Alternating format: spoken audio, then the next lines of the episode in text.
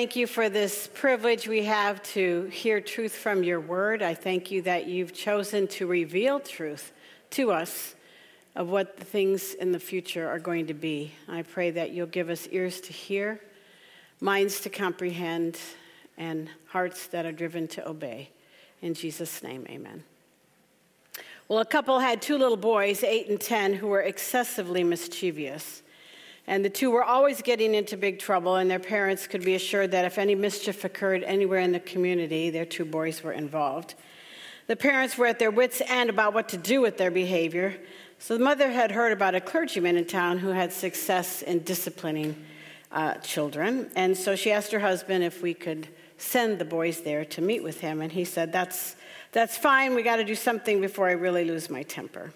So the clergyman said he'd meet with them, but just individually. So the eight year old went to be with him first, and the clergyman sat the boy down and asked him sternly, Where is God?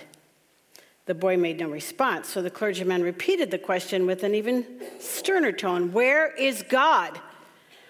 Again, the boy made no attempt to answer, so the clergyman raised his voice and even put his finger to the boy's face Where is God?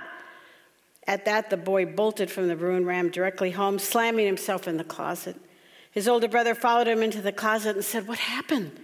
The younger brother replied, We are in big trouble this time. God is missing, and they think we did it. so, anyway. Well, chapter 20 begins as a wonderful chapter that is full of a lot of answers to questions we may have been left uh, hanging with.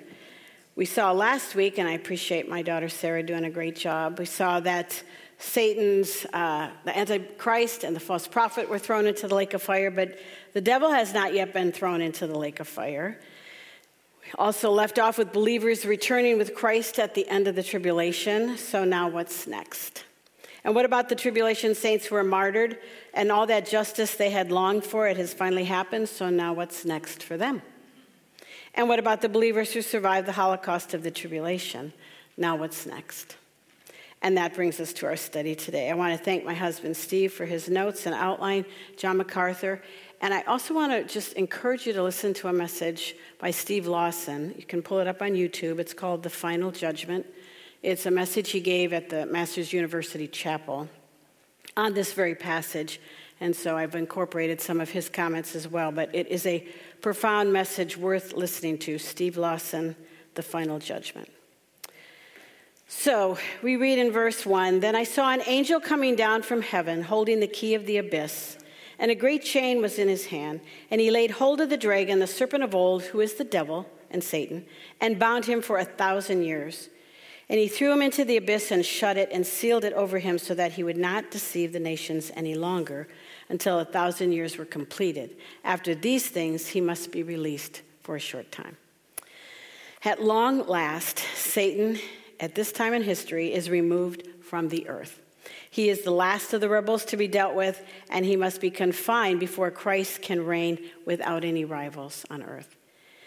There could never be a reign of peace and prosperity and health as Christ rules with a rod of iron if Satan were still around to stir up trouble. So he is removed, and the way God chose to remove him is by sending an angel to do this task. A mighty angel. This angel has the key to the abyss, another word for the bottomless pit, that temporary prison for very vile, evil, demonic spirits. As you know from reading the New Testament, there are demons confined there now to this place of torment. Jude speaks of this. Luke 8 speaks of this. Remember how the demons said, What do you have to do with us, Jesus? Don't throw us, don't send us to the pit, anywhere but that. Now, we also saw when we were looking at the fifth trumpet judgment that these imprisoned demons at that time during the tribulation will be let out of the abyss to ravage and harm people. But now we read of an angel with a great chain in his hand capable of binding Satan.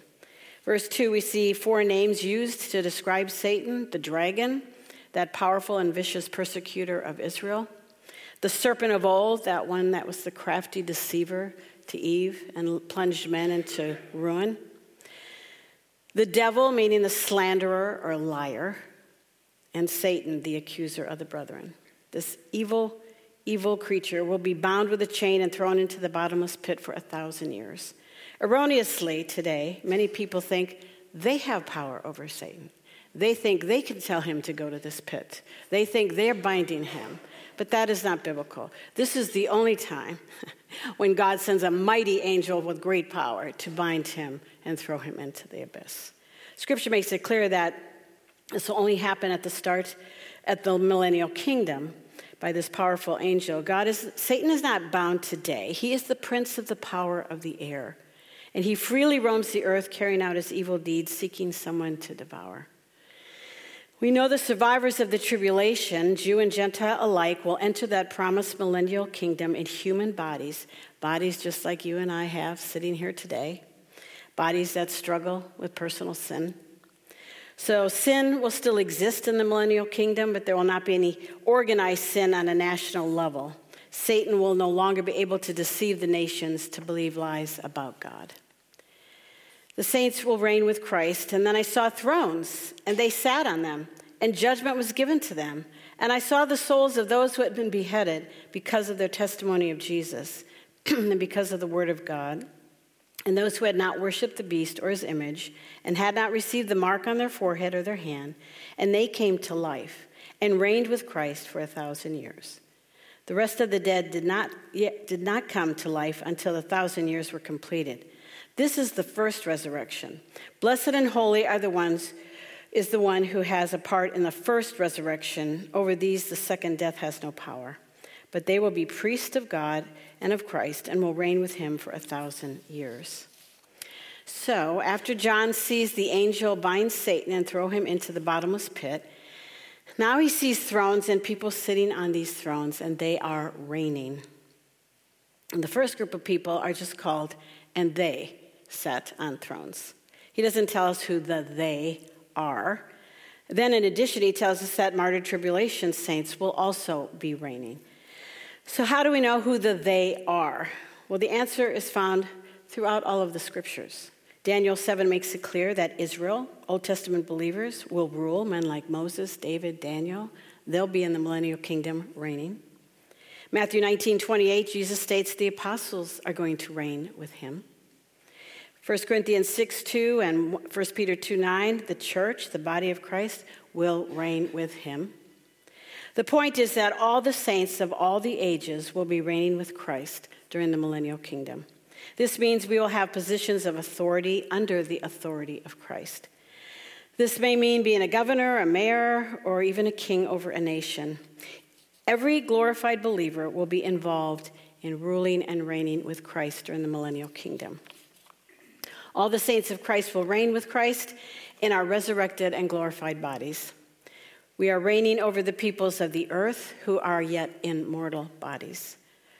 We see in verse 4 that the martyr tribulation saints were given new resurrected bodies at the beginning of the millennial kingdom, but not every dead person is resurrected at this time. We see according to verse 5.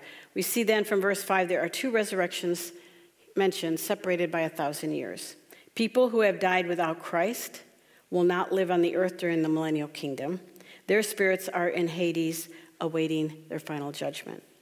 The first resurrection are all saved people, and it takes place in stages. We know the first stage is the rapture of the church, when believers who have died, then we who are alive and remain, the dead in Christ will rise first, then we who are alive and remain will be caught up to meet the Lord in the air, and so shall we ever be with the Lord. So that's the first stage. Then at the end of the tribulation, Old Testament believers who've been promised to reign in the millennial kingdom will be resurrected, and martyr tribulation saints will be resurrected. Verse 6 makes it clear that the resurrection leads to blessing. All of those who will reign with Christ here on earth will be priests of God. So, for a thousand years, we will reign over the peoples of this earth who will multiply greatly during this time when people live in this amazingly beautiful, blissful, perfect environment. But what is going to happen to the millions of people who have populated the earth once Satan is briefly allowed to be free?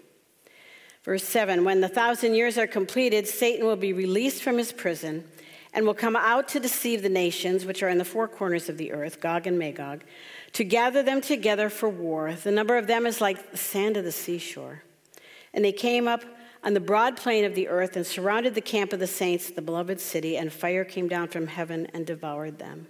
And the devil who deceived them was thrown into the lake of fire and brimstone, where the beast and the false prophet are also, and they will be tormented day and night forever and ever.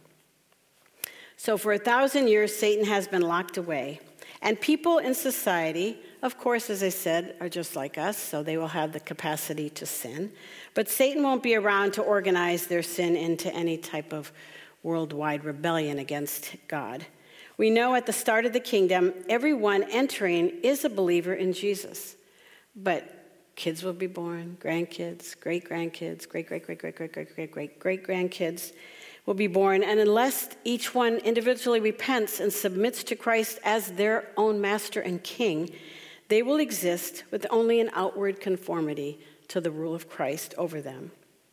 Their inward rebellion will be hidden and not obvious because there isn't an opportunity to express their rebellious hearts. But once Satan is released, he will once again deceive the nations. Gog and Magog are mentioned, as you know, in Ezekiel uh, 38 and 9, as the invaders from, into Israel from the north. This will happen during the tribulation. The rebellion of godless forces will make such an impression on mankind that a thousand years later, the very last rebellion of man bears the same label, even though it's not the same event. This revolt is made up of rebels as the population will explode during this thousand year reign of Christ.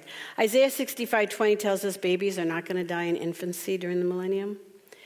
No harm will come from animals to anybody because they're all going to be docile. Uh, people are going to live to be at least 100. There will be safety everywhere. People will live in peace. No one's going to die from war. Isaiah 35 5 speaks of no one dying of sickness and disease that has been removed. But what doesn't change is how desperately wicked the human heart is. All of those who secretly have harbored resentment toward being forced to obey the rules of the Lamb are now going to openly rebel in an organized way.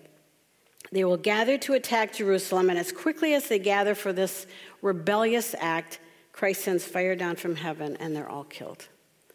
Verse 10 tells us that the devil who deceived them was then thrown into the lake of fire where the beast and false prophet are to be tormented forever and ever. Ladies, in the perfect Garden of Eden, the first man and woman who ever lived lived in beauty, perfection, no not too hot, not too cold, never sick, never a battle with sin, never trying to punish or control each other, nothing. But even then, they wanted more. I want to be like God. I want to know more. And Eve was so easily deceived by Satan. And Adam followed her and plunged the world into death and sin. Therefore, it should not be shocking that in the beauty of the millennial kingdom, the human heart is still rebellious and wicked unless it surrenders to the king of the universe. People actually believe environment is, changes people or reforms them. That is not true. Perfect environments don't change the human heart. Laws can be put on the records to be followed in alignment with God and His Word, but that doesn't change the human heart. When we witness to someone and they resist the truth of the gospel, remember this that millions of people are going to resist Christ while he's reigning right here on earth from Jerusalem. When Jeremiah said, The human heart is desperately wicked, who can know it? This passage reminds us of how true that is. Sin in the human heart can only be conquered by the work of God's Spirit, who convicts and reveals the truth and shows us how depraved and utterly wicked we all are. So then, this brings us to the most heart wrenching passage in Scripture sobering, terrifying. In the culture that uses the word hell as a word of jesting, they have no clue of the horror associated with this word. They use it to express anger, to express surprise, to express a casual comment. But this passage is the dreaded moment for every unbeliever who has ever been born and that is the great white throne judgment. Then I saw a great white throne and him who sat upon it, from whose presence earth and heaven fled away, and no place was found for them. John now sees a great white throne with one so majestic sitting on it that even heaven and earth fled away from before him. The word throne, we've seen it many times in our book of Revelation study, but this is the first time we see it called a great white throne. It is called great because it is the most awesome judgment ever held. Truly, the enormity of the sentencing that is about to take place demands that this be called great.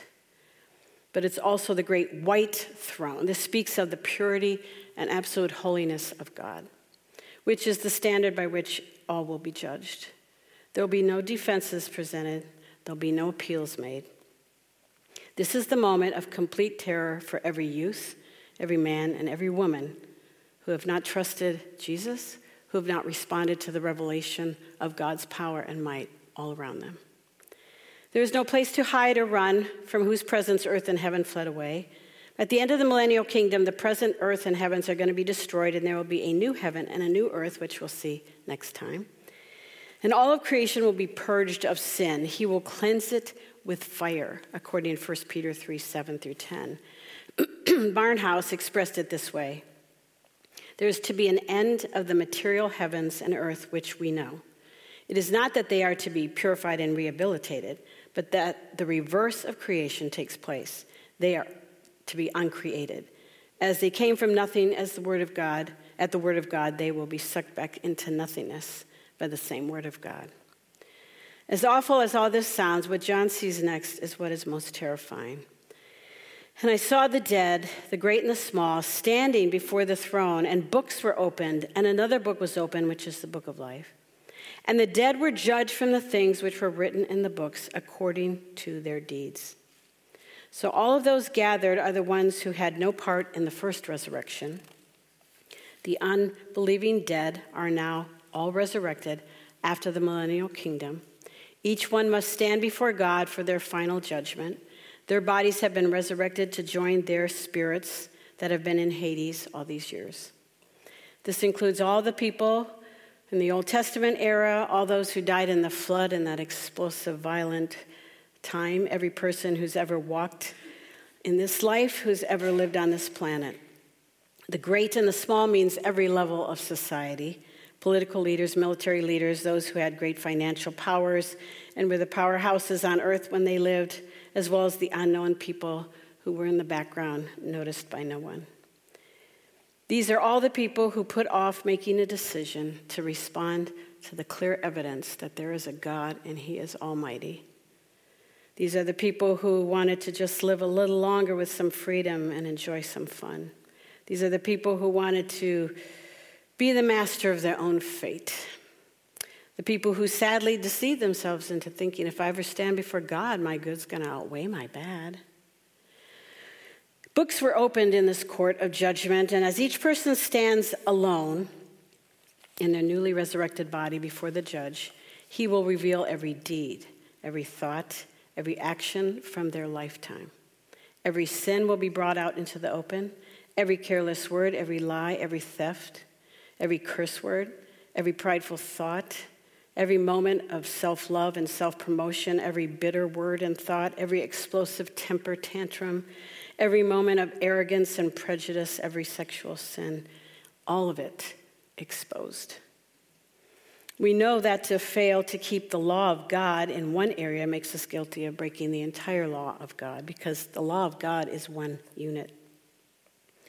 Mountains of sins recorded in books, as each case is presented by Jesus, the judge, and the prosecuting attorney.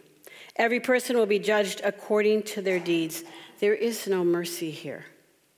Rather, every single sin will get a corresponding punishment that is appropriate.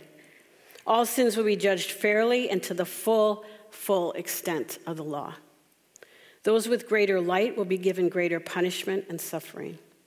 Jesus said it's more tolerable for the day of so- so- more tolerable for Sodom and Gomorrah in the day of judgment than for those people and communities who had the light of the truth given to them and they rejected it. The Bible teaches degrees of suffering in the lake of fire. Those who grew up hearing the truth from their parents, from their churches, from their friends, and walk away will suffer more than the person who never had the opportunity to hear. Can you even try to imagine each person listening to the judgments pronounced, one after the other after the other, as they stand before God to hear the review of their life?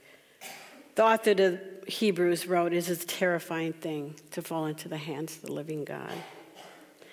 Henry Morris said this If each were to take an hour, the tribunal scene would last perhaps five million years, assuming 45 billion people are to be judged.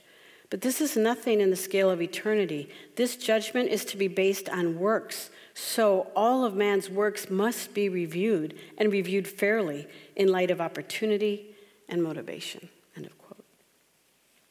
The punishment God gives will be carefully meted out with his perfect justice. Perhaps people fooled people during this lifetime, but no one can ever fool God. The purpose of these books being open is that they determine the degree of punishment, as I said, that each person will endure in hell. The unsaved are judged according to works in the books as they prove each person is deserving of the, the hell they're going to get. Paul spoke of this day in Romans 2:16, on the day when according to my gospel God will judge the secrets of men through Jesus Christ. Every unbeliever's life will be reviewed fairly, openly, and with justice. Another book is briefly mentioned, the book of life. That's the book with the roster containing the names of people who have trusted Christ. But unbelievers at this judgment are not in the book of life.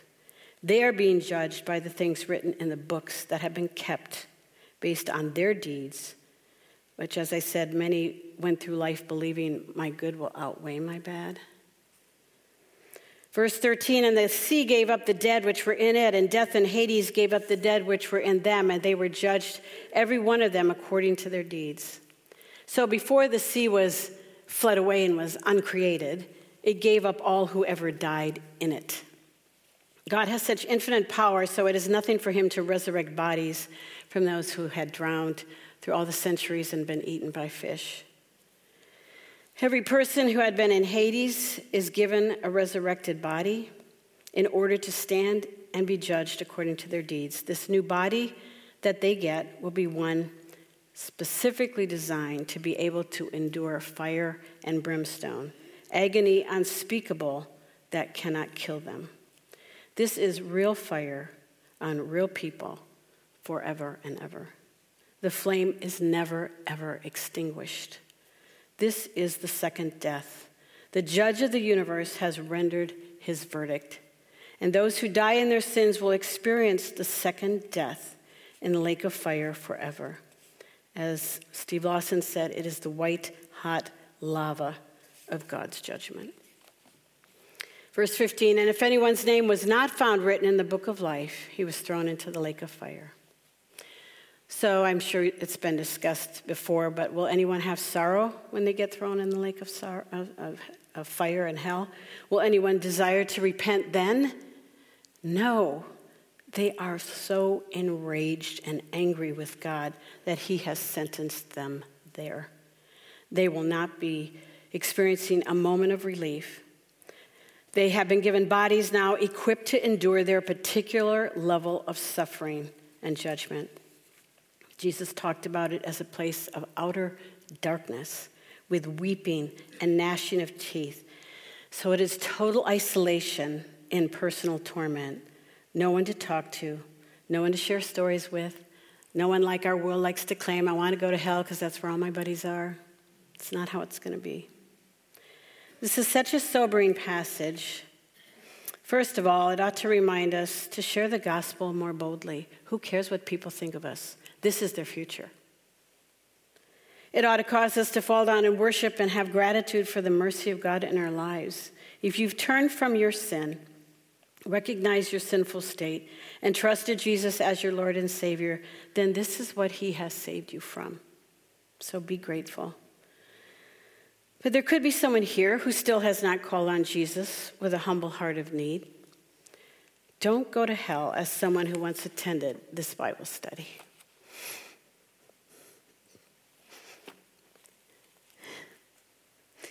We need to settle things out of court now. Why we have the freedom to know his mercy and grace. Come to Jesus. Lord, this is such a hard passage to read because we all have loved ones. And the thought of them there is beyond imagination. I thank you that you've revealed the truth to us. May we be emboldened to be better witnesses because we know what's coming for all those who reject you. And I pray that we would not hide behind our fear of man and fear what people would think of us, that we would have the courage to speak up and care about people enough to warn them.